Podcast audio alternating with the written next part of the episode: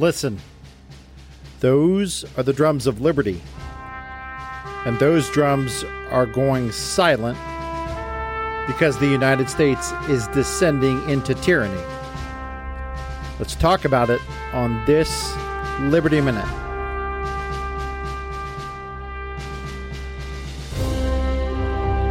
Welcome to the Theory to Action podcast, where we examine the timeless treasures of wisdom from the great books in less time to help you take action immediately and ultimately to create and lead a flourishing life. Now, here's your host, David Kaiser. Hello, I am David, and welcome back to this Liberty Minute. Indeed, those drums of liberty are going silent, and we are entering the age of tyranny. As the great one said, Mark Levin, so eloquently shared with us over a decade ago, when he wrote the book Liberty and Tyranny, he told us that we had a choice of liberty or tyranny, that we could choose either path. Well, we covered that great book in our third Liberty Minute, The Antidote to Tyranny. So I will include a link to the show notes so you can check that out. But now our country has just careened over the edge of the cliff into the land of tyranny. Our post COVID American world looks nothing like the country I grew up in, the country of the 1980s, much less even the 1990s. I grew up with Reagan in the White House and an economy that was going gangbusters.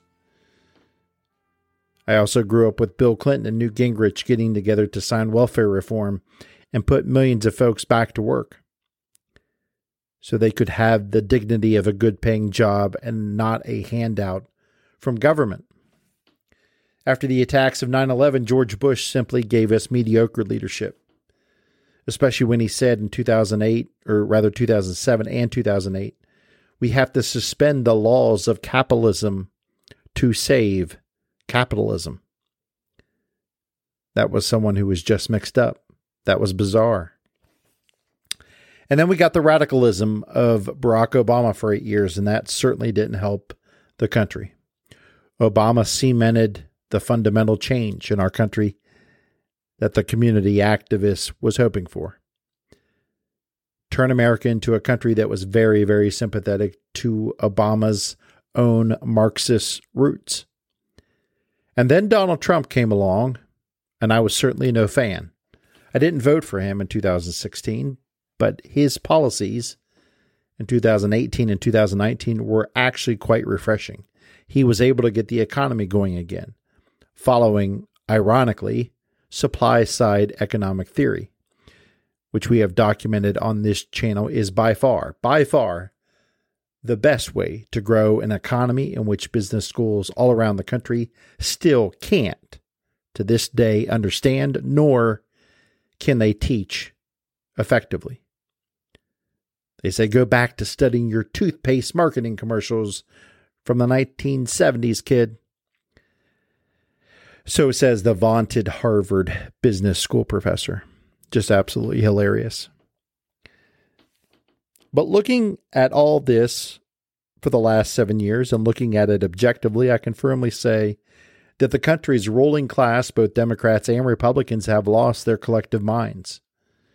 Republicans have been campaigning for 25 years on solving issues. Yet they all get to Washington, or a great majority of them get to Washington, and they enjoy the cocktail parties too much. They want to be liked. So they roll over and play dead. Thank you from for every milk toast Republican who has ever served in the last 25 years. And you can start with my own Ohio's Senator Rob Portman. You can't be more vanilla than that guy. He has no standards.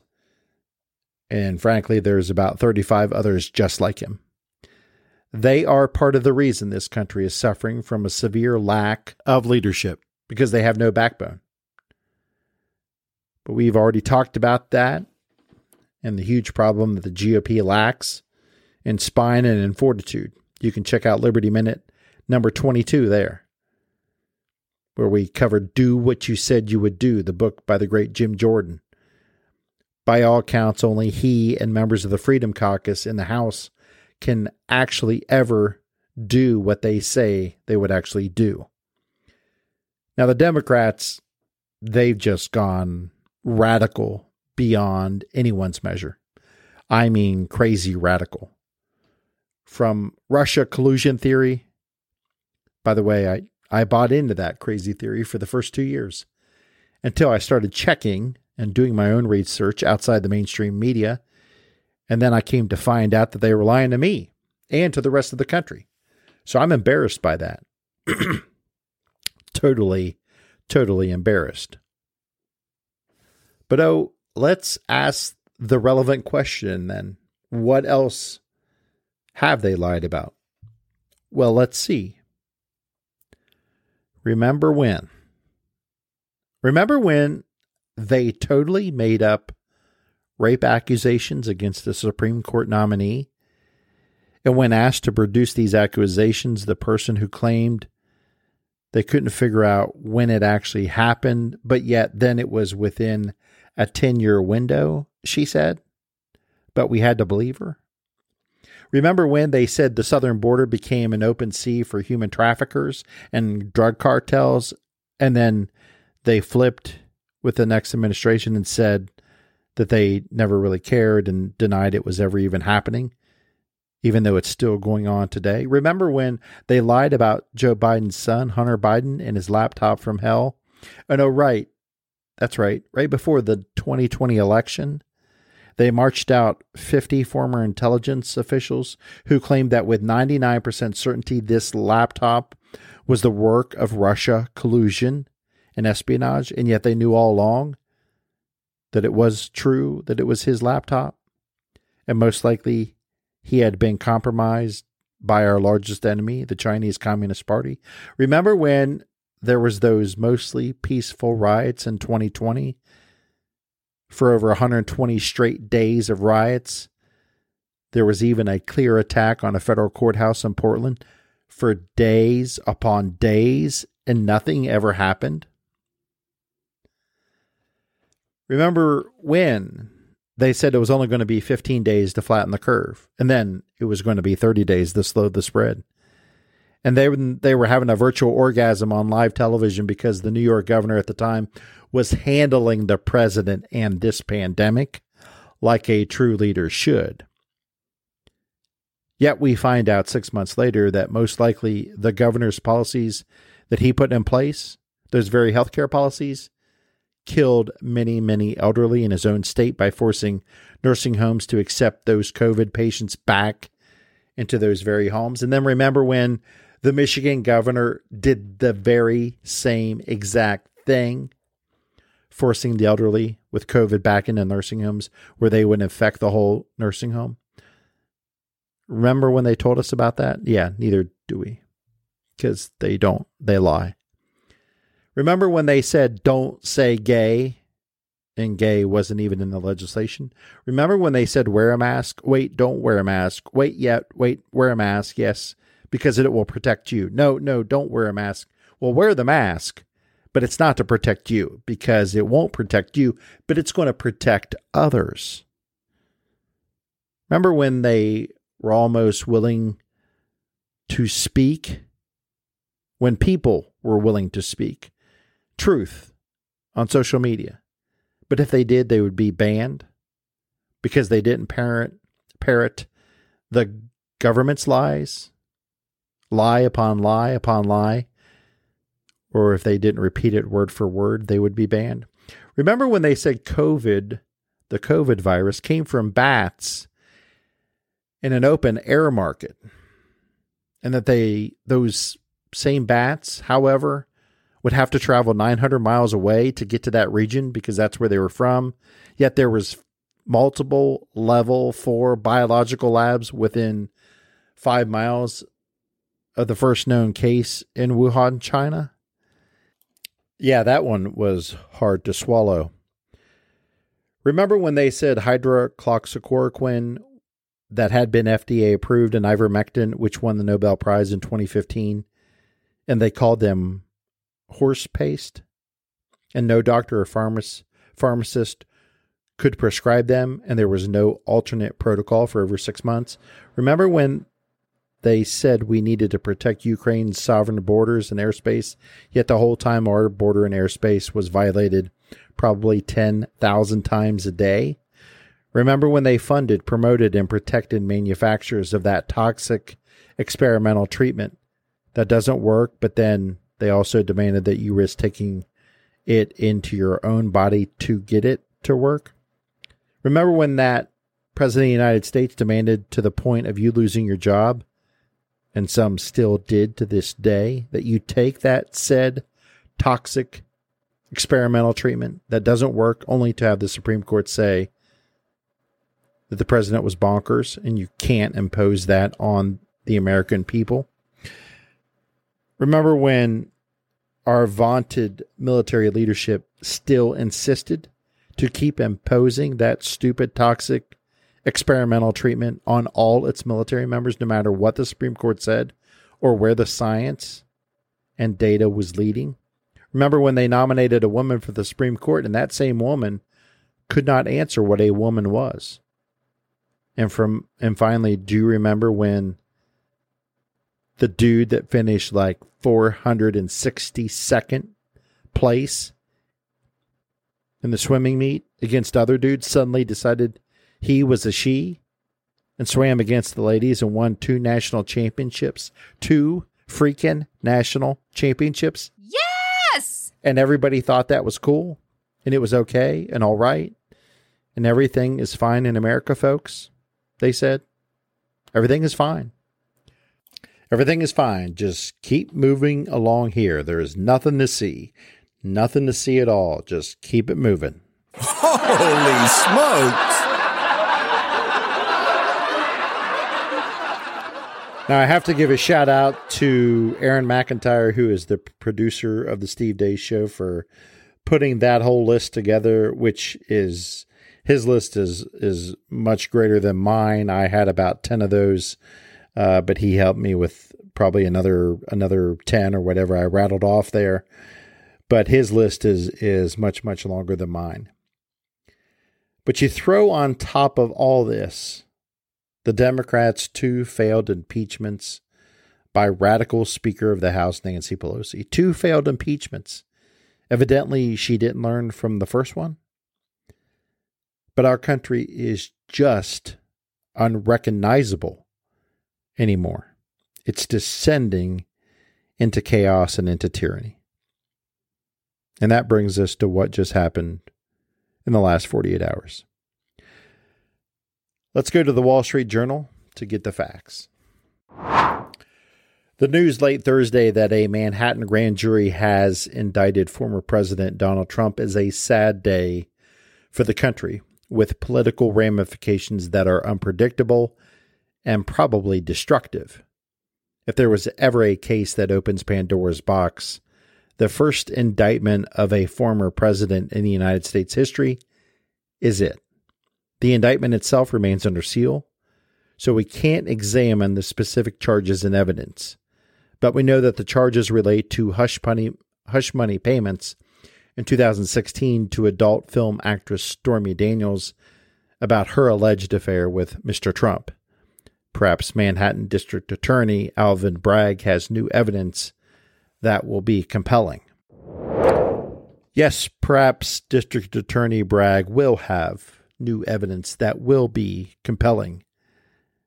Yet we're not holding our breath. The last seven years compels us to not trust any George Soros funded prosecutors or any major media report. So we will trust and verify just like we did with this Wall Street Journal editorial, who is no fan. The paper is no fan of Donald Trump, by the way. We have already documented how corrupt our justice system is in more ways than one. Please check out Liberty Minute 17 for that background. Let's go back to the Wall Street Journal editorial. As these columns have made clear, we believe any prosecution of a former president should involve a serious offense. The evidence should also be solid enough that a reasonable voter would find it persuasive. The last thing a politically polarized America needs is a case in which partisans line up on either side like a political O.J. Simpson trial. The prosecution must be seen by most of the country as an example of fair minded justice. That is doubly so when the case involves a former president who is also running again for the same office as Mr. Trump now is. Add that the prosecutor belongs to the same Democratic Party as the current president whom Mr. Trump is running against, and the suspicion of a political prosecution will be rampant. That is why we urge Mr. Bragg not to revive a seven year old case that federal prosecutors declined to act on. Exactly right. And that's an important point. Federal prosecutors passed on this case when they reviewed it in all its details. The key takeaway is the prosecution must be seen by most of the country as an example of fair minded justice. And furthermore, that it's doubly so when the case involves a former president, no matter what party. And especially this former president who's running for the same office now as Mr. Trump is. This is beyond election interference. And this is what happens in third world banana republics. But welcome to America at the first quarter poll in the 21st century. America sponsored by the radical, radical Democrat Party. Not the party of John F. Kennedy. Not the party of Daniel Patrick Moynihan. Not the party of Scoop Jackson not even the party of Tip O'Neill. This is the party of radical, progressive, Antifa supporting Democratic Party. When the then Speaker of the House, Nancy Pelosi, on primetime television ripped up a State of the Union speech by a sitting President of the United States, she told you who she was and the character she has. She disrespected the Constitution. She disrespected the office of president. She disrespected the whole country. So let's put all of this into perspective. And one of the most respected books about the events and temper of the country leading up to the U.S. Civil War, The Impending Crisis America Before the Civil War, is a book written by David Potter, a prominent American historian. In fact, the book was published in 1976 and won the Pulitzer Prize for History the following year, when that actually meant something and it wasn't pure favoritism like it is now. But here's what David Potter wrote in that book. For 10 years, the Union had witnessed a constant succession of crises. Always these ended in some kind of, quote, victory for the South, each of which left the Union I'm sorry, which left the South with an empty prize and left the Union in a weaker condition than before. In 1850, the South had paid a dear price for the Fugitive, the Fugitive Slave Act.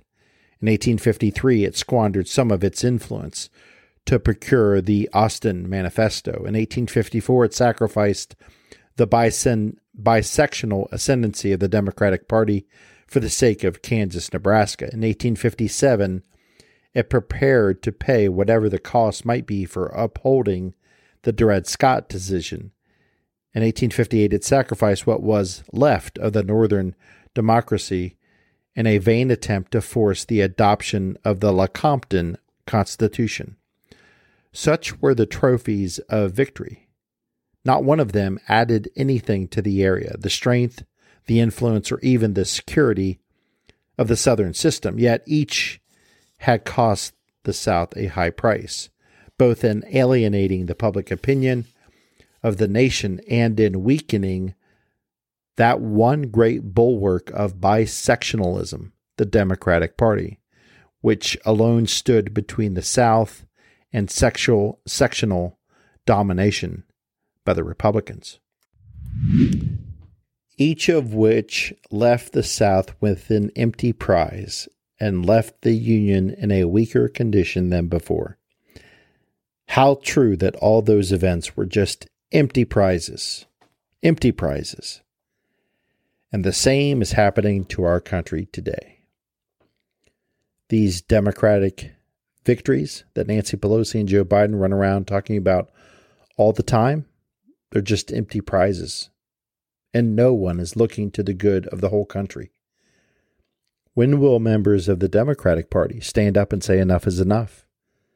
Did any Democrat admonish the then Speaker of the House, Nancy Pelosi, for ripping up the State of the Union address? Did any Democrat forcefully come out against the 120 days of riots in 2020 and say this is not the way to handle these issues? Did any Democrat come out and tell the party this radicalism has to stop? For any and all of these empty prizes, two failed impeachments, an utter failure in the kangaroo congressional J6 committee that nobody respected. Over 80% of the American public knew it was a kangaroo court. Zero, nada, nobody respected it. Well, we are waiting and watching. The adults in the country were waiting and watching. The real Americans doing the hard work out in the country not in Washington, D.C., are waiting and watching, and they see. They see the corruption that's happening in Washington, D.C. And we will be waiting and watching. Waiting and watching. And here's a final word that needs to be said. Let's go back to the Wall Street Journal editorial because, frankly, they nailed it. The danger for America is the precedent this prosecution sets. Mr. Bragg is busting a political norm that has stood for some 230 years. Once a former president and current candidate is indicted, some local Republican prosecutor will look to make a name for himself by doing the same to a Democrat. U.S. democracy will be further abused and battered. Mr. Bragg, the provincial progressive, is unleashing forces that all of us may come to regret. Unleashing forces that all of us may come to regret. And so, in this Liberty Minute, as we enter Holy Week tomorrow, let us pray for our country. Let us pray as we never have before. As President Lincoln one of our greatest presidents ever, admonished us in his first inaugural address in March of 1861 when he said, The mystic chords of memory stretching from every battlefield and patriot grave to every living heart and hearthstone all over this land will yet swell the chorus of the Union when again touched, as surely they will be by the better, better angels of our nature. May God please bring forth those better angels of our nature. We certainly need it at this time. God help us.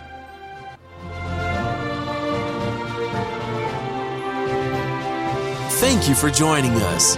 We hope you enjoyed this Theory to Action podcast. Be sure to check out our show page at teammojoacademy.com, where we have everything we discussed in this podcast as well as other great resources. Until next time, keep getting your mojo on.